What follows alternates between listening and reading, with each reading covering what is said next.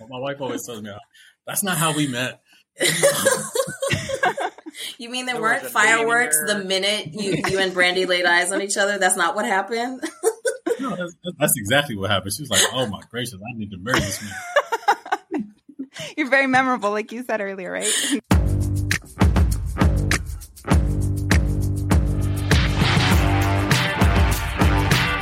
Hello, everybody, and welcome to this week's episode of the Framework Podcast. I'm your one of your hosts, Ana Trujillo Limón, Director of Coaching and Advisor Content, and I'm excited to be joined by my other co-host, Jamie Hopkins. Jamie, welcome to the show. Anna, thanks for uh, kicking us off and leading today's conversation. It's good to see you. I see you're in Denver today, and uh, did you have a, did you added a new plant into your background there? I did. In? I well, he, he's not really new. He's just in the room now. He was in the living room before, but I wanted to spice it up and add it. Um, he's getting a lot of rain. It's been raining in Denver nonstop, which is why the hair is pretty big today. So that's, that's a okay though. We need the moisture in our arid desert. But, um, today we are so excited to be joined by my friends Anna and Keith. Um, so I wanted to just kick off the show, uh, and ask y'all, what was your first money memory? Ooh. Oh, you want to go? no. Keith, you go ahead.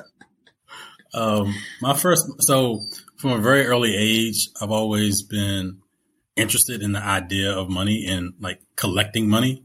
Mm-hmm. So from a very early age, I used to collect half dollars and, and dollar pieces, like in this, in this like blue, large piggy bank of a, of a pencil.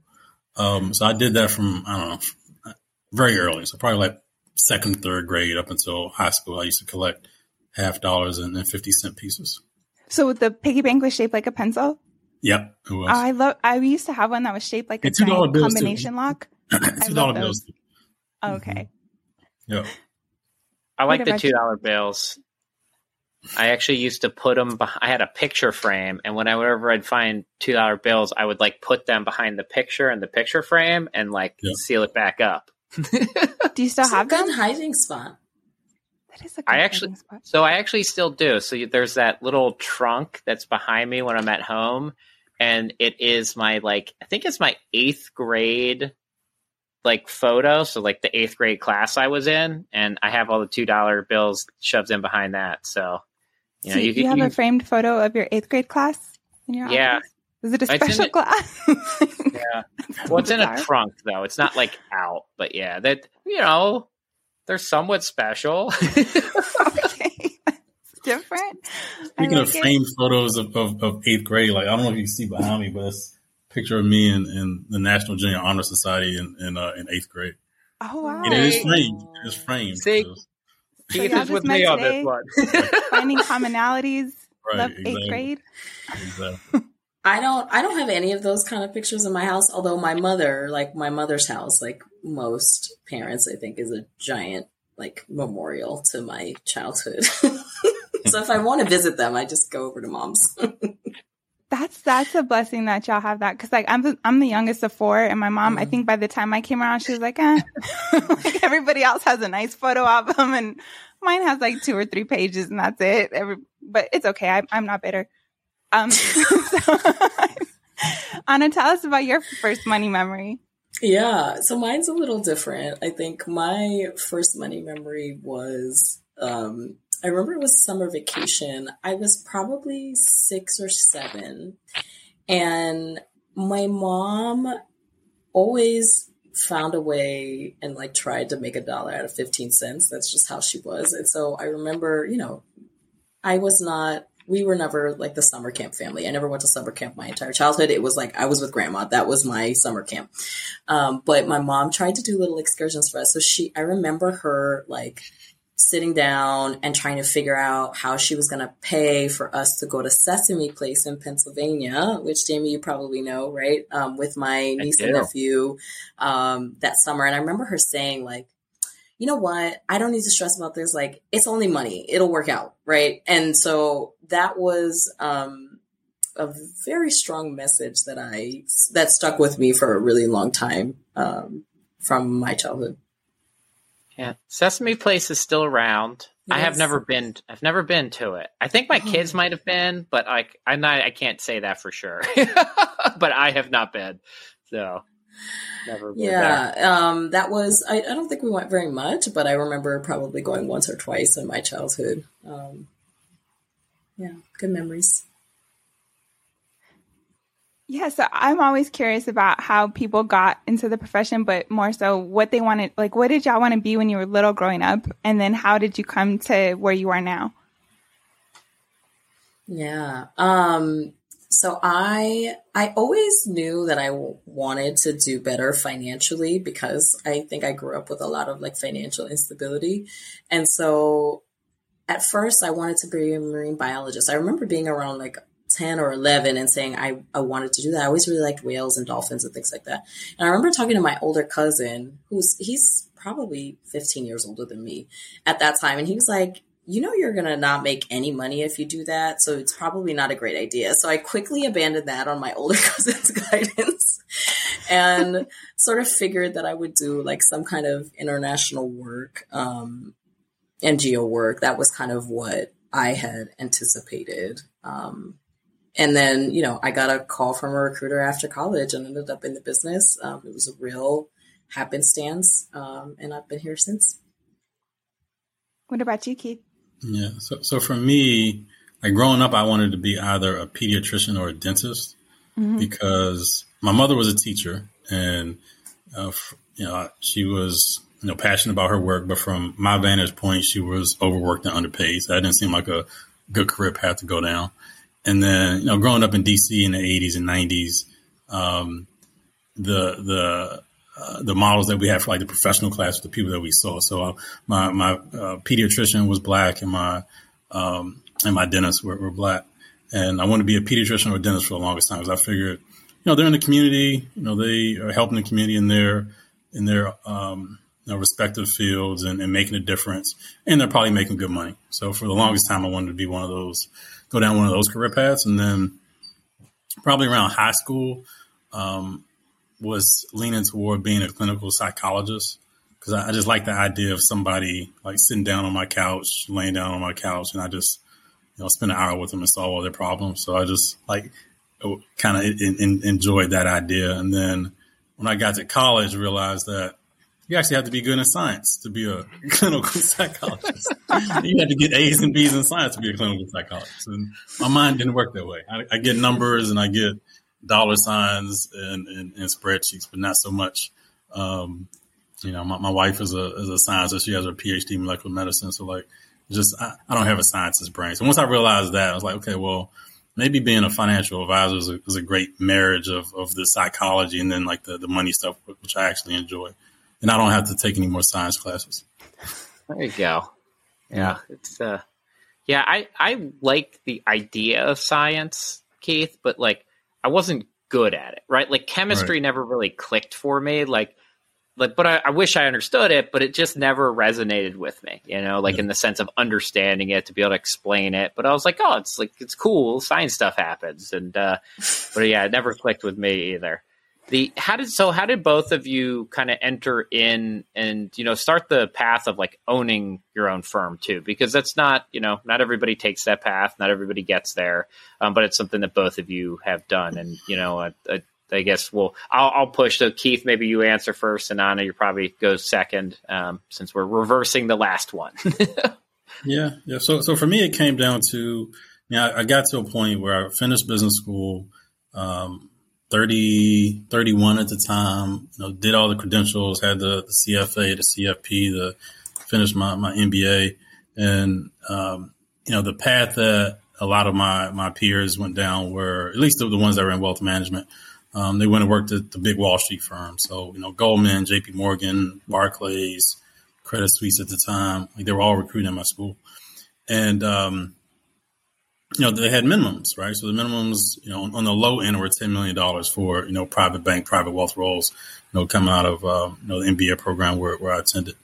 And, you know, for me being someone that was always dedicated and committed to, to working, you know, within uh, the black community and, and, using my talents and skills to uh, advance and, and, empower those who um, came from a similar background always was appealing to me. And I didn't see a path where I could do that if I was going to be constrained by $10 million minimums, right? So then the, the, the question became, well, where do I go? What, what do I do? and you know I have high standards and you know pretty pretty um, you know you know rigorous standards when it comes to how I want to uh, deliver services to clients.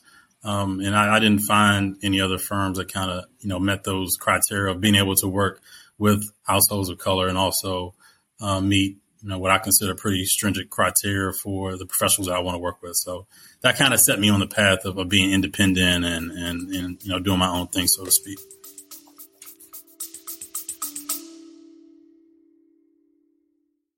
Part of being a great fiduciary is helping your clients understand their full financial picture, and it should be no different for your life. Do you know what your business is worth? Get your firm valuation today with our free valuation calculator.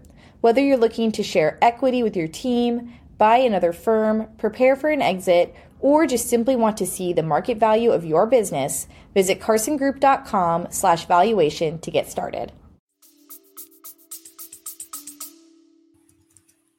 I love that answer, Keith. It's awesome.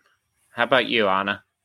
Yeah, so I, you know, spent about 10 years in like corporate wealth management, mostly working with ultra high net worth individuals and kind of various types of industry roles. And I remember I was just really unhappy with my my situation and you know as someone who was an employee my first sort of foray out of that was to look for other jobs. And I realized that even if I was going to get another job, it was going to be more of the same. And what, you know, I felt really strongly was I wanted to work with people who were like me, similar to Keith.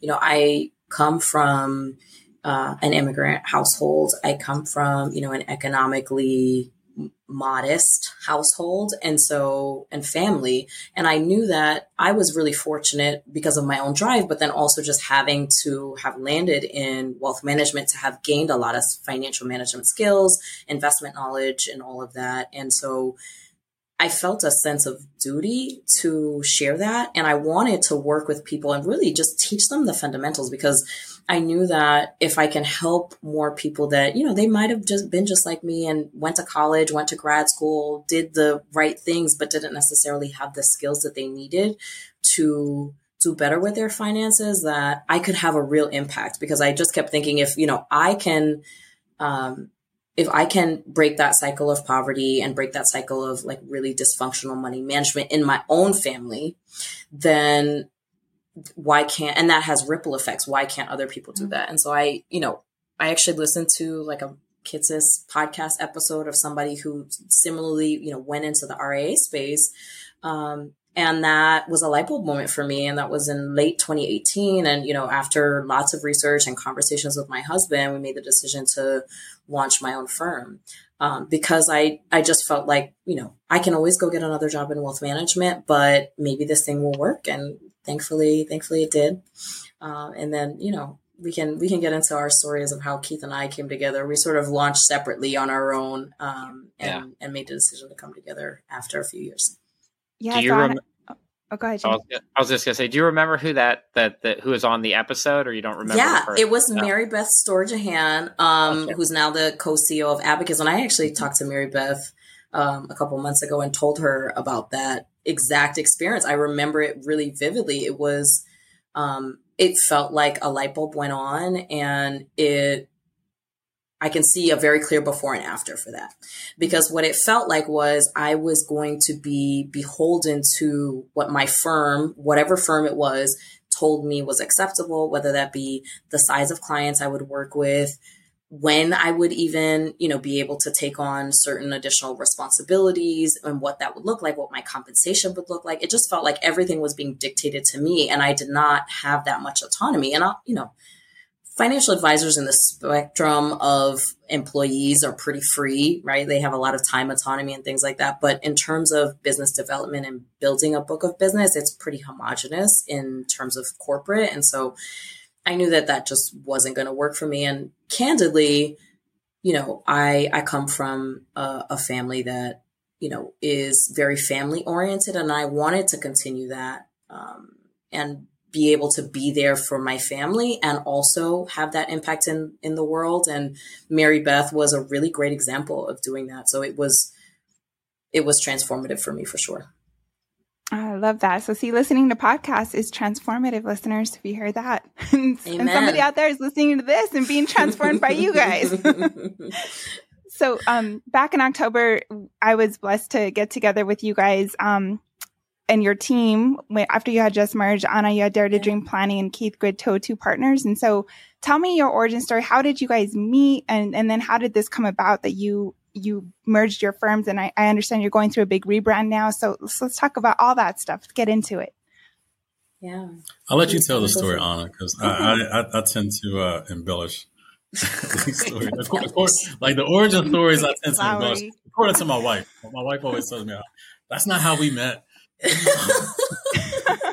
you mean there's not fireworks the minute you, you and Brandy laid eyes on each other? That's not what happened no, that's, that's, exactly what happened. She was like, "Oh my gracious, I need to marry this man." You're very memorable, like you said earlier, right? Exactly. Her mind was blown. That's in my mind. Like she, she, she has a different recollection of, of those events. Oh, yeah. I'm interested to hear that story offline. Indeed, over drinks. I think that's that's a good form for it. Um, so Keith and I met in 2020. Um, you know, we spoke on a panel together, you know, in the wake of like George Floyd's murder and all the Black Lives Matter movement. Like that's the summer of 2020. He and I met, and I think, you know, that was a moment for me where I was really leaning into being more vocal. And I think Keith also did similarly. We already had sort of our own beliefs and our own viewpoint on it, but I think that moment was an impetus for us to be more loud and out about those um, opinions and things we were seeing. So we were on a panel together that summer and then just stayed in touch um, over the last few years, um, you know, professional, keep, keeping up, getting virtual coffees, what have you, over the last few years. And then it was early last year that Keith came to me and said, listen, I really I've I've built this practice up to be a certain size and it's going really well. And you know, I but I, I feel really strongly that I want to lean in on the investment portion of things. And I need someone who can complement me and can do and is interested in doing and wants to do these other things that um, I don't necessarily want to spend all my time on and focusing on. Mainly, you know, actual planning, relationship management, and um, also like operation stuff. And so I was also at a moment in my practice where things were going really well. I feel really blessed and fortunate that, you know, it came with a lot of hard work, but then also just support and um, happenstance that things were going really well for me. But what was happening was I was being approached by with a lot of opportunities that um, especially I think institutional or like really like foundation type opportunities that did not make sense for me. And candidly, I did not have an interest in managing portfolios. I understand investments. It's a part of what I do. It's not something that I, I don't want to spend my time, you know, reading mutual fund prospectuses and interviewing investment managers. I have absolutely no interest in doing that. So I was, there was a tension there and also thinking about bandwidth and what, so I was at a, a sort of venture point with um, that I actually had some conversations with Sarah Kane at Carson Coaching about and trying to figure out what my path forward was going to be because I could tell that keeping up the growth pace I was, it was not going to work for me. I was going to burn out pretty quickly. And so I needed to do that. So Keith and I had some conversations. You know, we obviously had had a really good values alignment, had spent time sort of ca- casually getting to know each other. And, you know, I think we both were at a, at a fork in the road and realized that it would make sense for us to join together. And so we joined together, um, spent a lot of time talking about how things would work and what our vision for the firm is and all of that. We can we can get into that too, but we made a decision to join together late last year.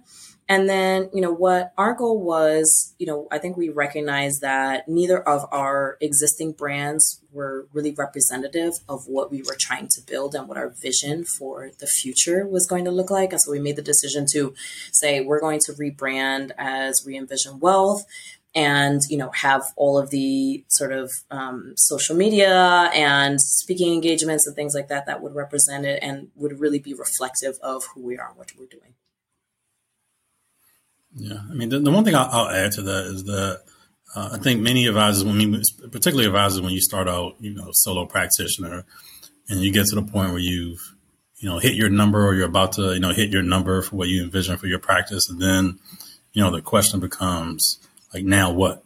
Right. So what's the next thing? So you hit your number, you could kind of coast. I have this lifestyle practice. And I think Anna and I both are of the mind that there are too many, you know, smaller lifestyle practices owned by advisors of color, and we need to have larger firms in order for us to really have the type of impact that we want to have on the industry, so that we can have, um, you know, environments where you know tens of advisors, um, you know, many of them advisors of color and, and women, can be at a firm where they're you know, celebrated and and uh, feel comfortable and can you know be their authentic selves, and that's just not present in a meaningful way in the industry right now. So uh, we both are passionate about that vision of, of building that firm, um, and and frankly, taking away and, and, and rescuing, as, as Anna likes to say, uh, rescuing these advisors from these toxic environments where they're where they're working. I'll, I'll just you know, share this quick anecdote. Um, I spoke with an advisor this week. Great background, uh, educational wise, credentials, and you know, she was in a meeting with with uh, her and, and another uh, white male advisor, and with a client. It's a client meeting, first time her first time she ever stepped into the meeting with this client. Uh, as soon as she sits down, the, the, client looks to the the other advisor and says, "I don't want anyone black uh, working with me." And the, the advisor, who's her colleague, apologized to the client um, and, and ended the meeting. So, like, this is still taking place in 2023. So we're not in you know 1953. This is 2023 where, where these types of uh, events or circumstances are, are still happening and, and, where companies aren't providing uh, the types of environments and the culture where uh, where advisors, particularly advisors of color, can can thrive and, and succeed. Yeah, you need to get a new client there. Exactly. I mean, and, I mean, and when she said the, um, you know, the advisor apologized, like the advisor apologized to you, like no, the advisor apologized to the client. So you know, clearly the the um, the um, know, it's, it's, it's just it's sad that, that, that's still taking place in you know in, in 2023. Um, but you know, clearly there's there's a there's a problem there of the culture and, and how they you know, prioritize you know the clients and revenue? Because I mean, maybe it's a huge client, maybe it's your biggest client in your you know entire portfolio, but um, do you allow a client to disrespect you know one of your colleagues in that way? And what does that do to the relationship that you would have with that colleague, right? Mm-hmm. If you don't step up in that moment and and um, and, and advocate on her behalf. You know, uh, Keith, I actually want to hop on one of the things that you brought up there, and this is kind of a counterpoint. I have an argument on the other side too, but I like your point around the too many lifestyle practices uh, that have been created. I'd say probably out of necessity, right? Because people looked and said there wasn't a home for me, so I had to go create it. Um, and I think that the starting point, totally understand it. I do think that the challenge to people, and I've had this conversation, is you know, if you want to see change at a broader level and you want to impact more people and you believe what you do, right, is impactful, that there is the argument that you have to eventually build scale in a larger enterprise, right? That, like, to some degree, you know, helping eight people, 20 people is great, but how do you help, right, 20,000 people? And like mm-hmm. that's actually what ends up causing change out there. Um, and sometimes it can be a bunch of people helping eight people at a time, right? Um, but it's hard. It's actually probably harder that way and as you know what we know about larger companies right is they eventually gain scale they gain efficiencies and that they can impact more people with fewer costs and then all of a sudden you can reinvest that back in. And so there are benefits of if your goal is really to impact people which is sometimes what i hear from lifestyle practices it's like well, if that's really your goal, then like you should figure out a way to scale and become efficient. And like you guys did, find somebody you know uh, that you could partner with to then be additive to each other and scale up. So I, I do think that there's a really strong argument for what you both have done, just from the impact standpoint there. Yeah, and I love that you're like the terminology of rescuing people. There's a lot of people to be rescued, also. Like, and I know we you've probably heard um, the stories that were told at Diversitas last year. I don't know if anybody went to that. um, event. It was a virtual event, but there were like, like just like you said, Keith, it's like this is 2023 and this is still happening. Like this is ridiculous. And so, no, I, I just and your team, your team is amazing. So t- talk to me a little bit about. Um, did you expand more to bring people in, or have you have you added? How many people have you added, and what's that process been like for you? Yeah, so I think one of our biggest goals, like we we really have two overarching goals. Um, under one umbrella. So the the one goal is to close the racial wealth gap, and there's obviously different avenues that we can go from there. one is to serve like households of color that want to work with advisors who have a similar lived experience to them and understand them and are not going to judge them and are to have a safe space to learn about money, to grow their wealth and to, you know, become more educated about financial markets and you know financial management and investing and with the idea that that has a ripple effect in our communities. The second is to create a larger enterprise that is a um, you know viable option for lots of people to stay in this business. Because as we know like there's a pipeline issue um, in this it, well there's not a pipeline issue. There's a there's a longevity issue in this industry. So we have lots of people that start off and they either stay in operations or they do not progress past like the administrative roles or HR roles and those kind of things. And so our goal is to help them, you know, get to wherever they want to, whether they want to have their own practice, whether they want to do compliance or they want to do investment management, whatever, and have a viable path for those folks who are oftentimes like limited in corporate. Um, you know, we have expanded. Um, so we've hired one additional team member who um, late last year, you know, shortly after our we merged our practices, and then we're also in the process of planning out some additional hires for this year, mainly on um, you know advise the advisor side, so having more you know lead advisors that can take some of the relationships. Because Keith and I's goal is to continue to focus in on the areas that we're best at and ensure that you know we're continuing to bring in volume of clients and maybe you know we're not the best person for every single client. So we want to bring other advisors in that can, can backfill that and then some support on investment management investment analysis side too. Mm-hmm. yeah, so, so and you know there's no shortage of oh sorry keith.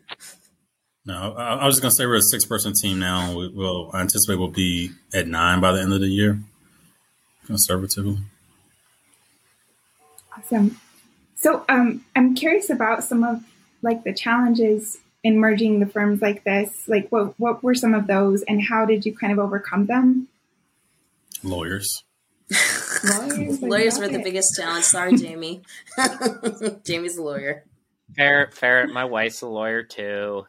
Just lawyers causing problems. You all are great clients. We love you as clients, but we don't. We don't, we don't want to be your client. we love you as clients, but not not, not as our. As, as, our service provider. But uh, was I mean, it deal documents? Like yeah, structure and just, deal documents. Just took yeah. forever, and then they always had eight million questions, mm-hmm. and you know, then we respond to the questions. It takes them two weeks to get us new documents. Then we have to review them, or they want to have a conversation with X and Y and Z person, and it's just it's a lot.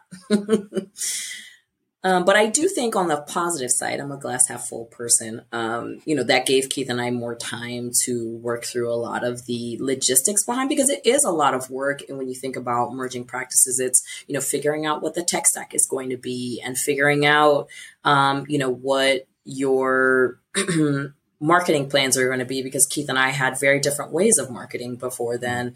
Um, you know, figuring out what your service models are going to be and ma- marrying marrying those together. And luckily, in our case, I think we had pretty similar viewpoints on a lot of those things and pretty similar um, pricing and you know compensation models and all of that. So it wasn't a huge bridge, but it still took a long time. And so that lag with the lawyers gave us a lot of time to have all of that stuff ready so that we were, you know, pretty well organized and had, we knew everything that needed to happen as soon as we were officially merged so that we could just kind of go off and execute on that stuff. It's also a good process to go through because as we, I mean, we, have had advisors that have reached out to us, um, you know, even though it's, it's, it's, not even though we're doing this rebrand and all that, but like advisors who have reached out, who are experienced advisors who are bringing, you know, clients to the table and revenue to the table. So us going through the process, we have a better understanding of um, you know what the terms would be and, and how we would structure it for for future advisors. So it was good to to go through. Yeah, I will. I will tell you the flip side, though. I know advisors that have partnered together and never put deal documents together, and then when they go to mm-hmm. break up later, I can tell you the pain in the front end of a bunch of questions right. and delays is, is definitely worth it. Yeah. yeah. We're never breaking up, though, Jamie. Just for the record, we're, we're never breaking up. We're stuck together. This is a I tell Keith, I'm like, you. This must be like what I don't have brothers. I have two sisters. I'm like, this must be what having a brother is like. And like, he annoys me, and I annoy him. But like, I I I value him and appreciate him so much. Um, because you know, I I whatever. We we have a great relationship, but I'm like, yeah, this is this is like the brother I never had. So you're stuck with me. I'm I'm the sister you never had. you are. You are. So, is there any advice you have for others um, who might want to merge firms or who are looking to do the same, like a similar model? Yeah. I think having so many conversations and getting really clear on the front end is important because I think a lot of advisors get really caught up on, oh, there's an opportunity here. And so we chase all of these shiny objects and mm-hmm there's not as much intentionality. And so what ends up happening is, and you know, we do this with clients and we, we can do this with acquisitions as well. Um, and so what ends up happening is you have like a weird hodgepodge of a book or a practice, and then it, it doesn't work very well because you all don't have a similar MO or vision and way of doing things. And so I think it having as many conversations up front and being okay with walking away from a potential partnership is also really important. So, you know, we had we've had conversations with other advisors too in this process about potentially joining joining forces and for some of them it was really clear that there was not a good values alignment you know some of them seemed you know reading subtext might might have some some clients like the the anecdote that keith that keith had mentioned it's like that's not a great that's not a great values alignment um, mm-hmm. for our practice and, you know, not something that we would tolerate. And so maybe that's not great. And so it could have made us a larger firm. But I think when we consider the longevity, it's really important to stay true to that and have that be crystal clear between everybody that's involved. Mm-hmm. Yeah, I'd say having alignment around the principles and values is is um, most important. So that's that's step one, and then I'd say just being crystal clear about the vision is, is second. So like we have, I say, you know, if you ask us where do we, you know, see our firm in ten years, like we'll have very similar answers. Um, and I think that's that's um, that's key because if, if, you're not clear on where the firm is going, then you know a lot of those those intermediate decisions that that are going to get you to the, there are going to be um, contentious and, and, and, problematic in a lot of ways. So I, I, think being you know crystal clear about the vision and what you're building is um, is essential. One of the questions that kind of came to my mind, I know we we've moved a little bit past that that one comment, but it's just been stuck in my head, so I kind of wanted to bring it up, which was the story about kind of saving the one advisor that that had that tough experience recently, really unacceptable one, was you know it actually highlights that part. And somebody posted this. Uh, maybe I forget which uh, CPA, but one of the CPAs that I follow on Twitter posted from the Engage conference, and I've heard Ron say this, and I saw it there, but stated slightly different was that you're not a client first company, you're like a stakeholder first company, right? Because if you don't take care of your people first, you can't really take care of anybody else. And that's almost a mm-hmm. great example of like not taking care of your person, right? Because the apology wasn't to her, it was to the client, right? So you didn't mm-hmm. take care of your people, then you're not going to be able to take care of them long term. And it sounds like a little bit of what you all went through was also figuring out the right people that you want to have internally that are on the same mission so you actually can go out and take care of the rest of the world. 100%. Yeah. And that was a huge part of our discussions around merging, but then also hiring. So, you know, we went through our first hire together. So, you know, I had my folks and Keith had his folks before. And, you know, when we merged together, we did a dis we hired a DISC consultant um, to talk to us about, to do DISC analyses for everyone on the team, talk about how folks would fit into certain roles and how they would interact together. And so that was, I personally feel it was extremely instructive to me to understand who are the right people for the job and then also you know how keith works and how he thinks and how he operates and him to understand me and for me to under us to understand some of our other um, team members because it I think that that having the right people in the right job and the people with the right value system and focus is really important. Um, another thing we did is like in our job descriptions and our job posting, we're really clear about who we are and what we believe in and what's important to us, so that anybody who's applying has a sense of like what we're looking for. So I just wanted to shift gears a little bit, and I know both of you have we've, we've touched on it a little bit on the call so far, but both of you have been incredible advocates for expanding diversity, equity, and inclusion in our industry. And I'm curious, um, that's actually how Keith and I met. He used to write for the Journal. You had a DI column there also. Um, but I'm curious to hear, do you all have any any initiatives you're working on or anything like that that you know you might want to highlight or that our listeners could help with? Anything like that? Not yet. We don't have any major initiatives yet. Our, our, our, initiatives are to, to get to a point where we can hire advisors. So, and that's where that's where I've I've I made the uh, like the conscious decision maybe like a year or so ago, um, where because you, yeah, I'm sure Anna you know gets these calls, and these emails. Um, you know, love the work you're doing, Keith. We love to pick your brain, and you can help us out with our you know DEI efforts and recruit other advisors of color. And I, I, got to a point where I said, look, I'm not doing that anymore.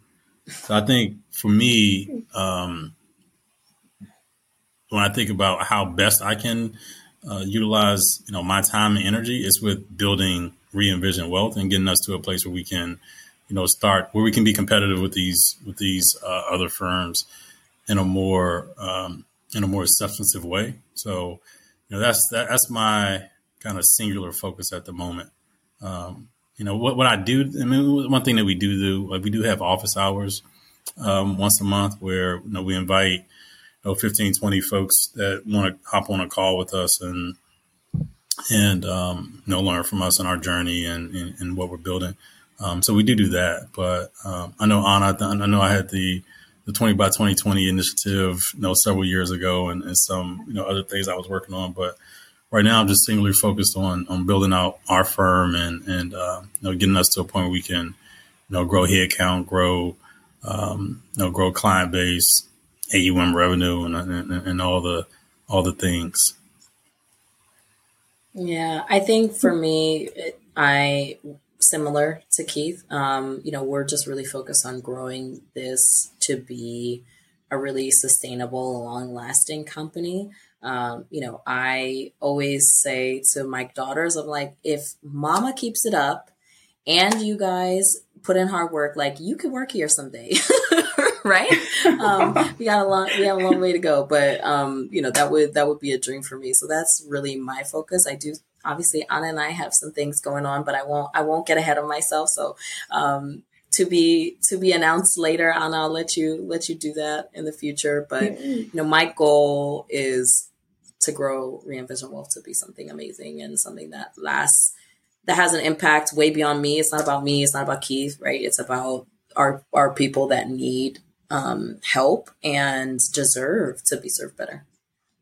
No, absolutely. And and it, I don't know. I just think back to the, my time with y'all in October, and thank you again for inviting me. I'm an introvert, and I don't like to do stuff like that normally, but I felt very included and welcomed by the team, and it was just we had so a good time. Fun. Yeah, we had a good time. We did have a good time.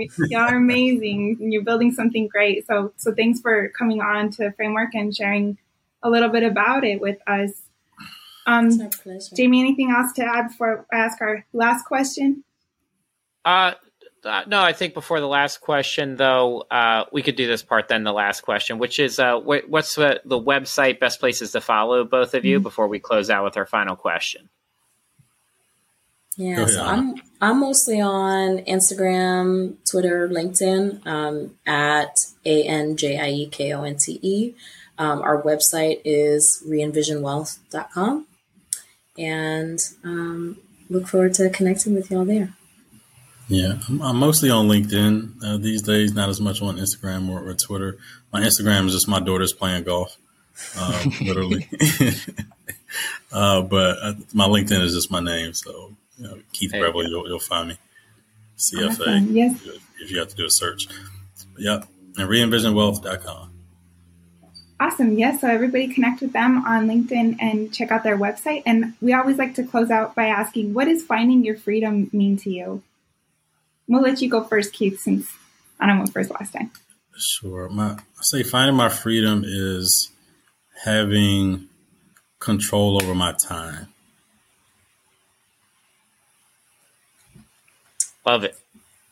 Anna? Um, yeah, for me, I think my sort of greater quest as a person is to break free of a lot of the things that I saw my own family struggle with, um, whether that be financial, physical, mental health, what have you. Um, that's my so freedom to me is is being free of all of those things weighing me down, being a lot lighter. Yeah, that's beautiful. Breaking those generational curses, right? That's so, that's what it's all about. Well, thank you both, and thank you, Jamie, for for coming together today and sharing in a conversation. And thank you all for listening to this episode of the Framework Podcast. Please don't forget to subscribe so you never miss an episode.